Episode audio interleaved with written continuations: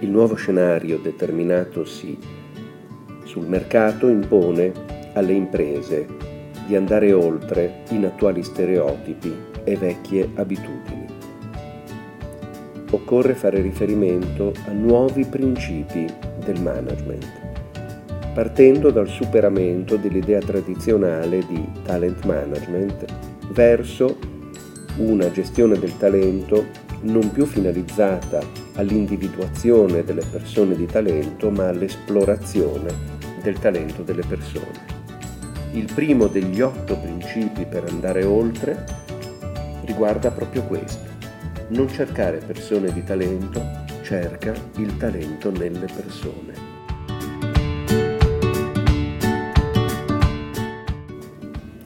Ciò ci impone di superare la vecchia illusione secondo la quale una delle fondamentali caratteristiche di un leader sarebbe quella di inquadrare le persone con uno sguardo.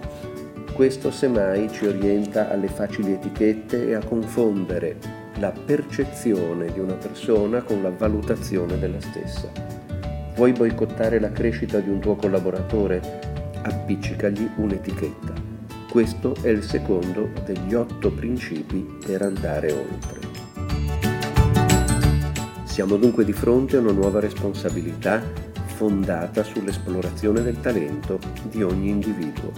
Da questo punto di vista l'esercizio della leadership non è un'intenzione, non consiste nell'adozione di una tecnica, ma è l'effetto di un atteggiamento fondato sull'esplorazione del talento. Solo chi esprime se stesso esprime dunque una leadership autentica al di là delle tecniche stereotipate. La crescita degli individui non è dunque determinata semplicemente e solo dal pervicace lavoro di miglioramento delle carenze. Le persone non diventano come vorremmo che fossero.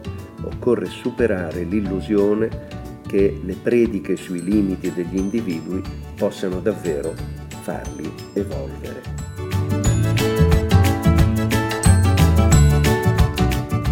Occorre dunque superare il linguaggio secondo cui dalle rape non si cava il sangue, conosco i miei polli, il bastone e la carota. Col bastone e la carota si trattano i muli, non le persone. E attenzione, tratta un uomo come un mulo e prima o poi si comporterà come un mulo.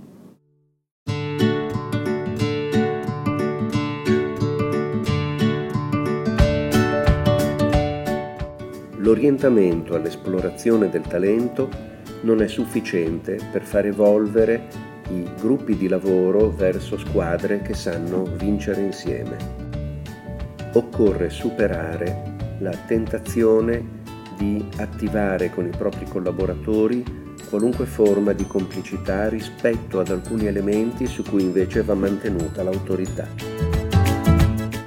In particolare rispetto al fatto di non transigere sull'atteggiamento richiesto a tutti gli appartenenti della squadra. Un altro elemento che concorre a fare dei nostri gruppi di lavoro squadre che sanno vincere insieme riguarda la capacità di trasmettere la bellezza del progetto che viene proposto alle persone. Le persone infatti non si mobilitano per idee solo ragionevoli e realizzabili, ma per le belle idee. Domandiamoci dunque quanto è bello il progetto che propongo ai miei collaboratori. L'ottavo ed ultimo principio è in qualche modo il metaprincipio, il principio riepilogativo di tutti gli altri.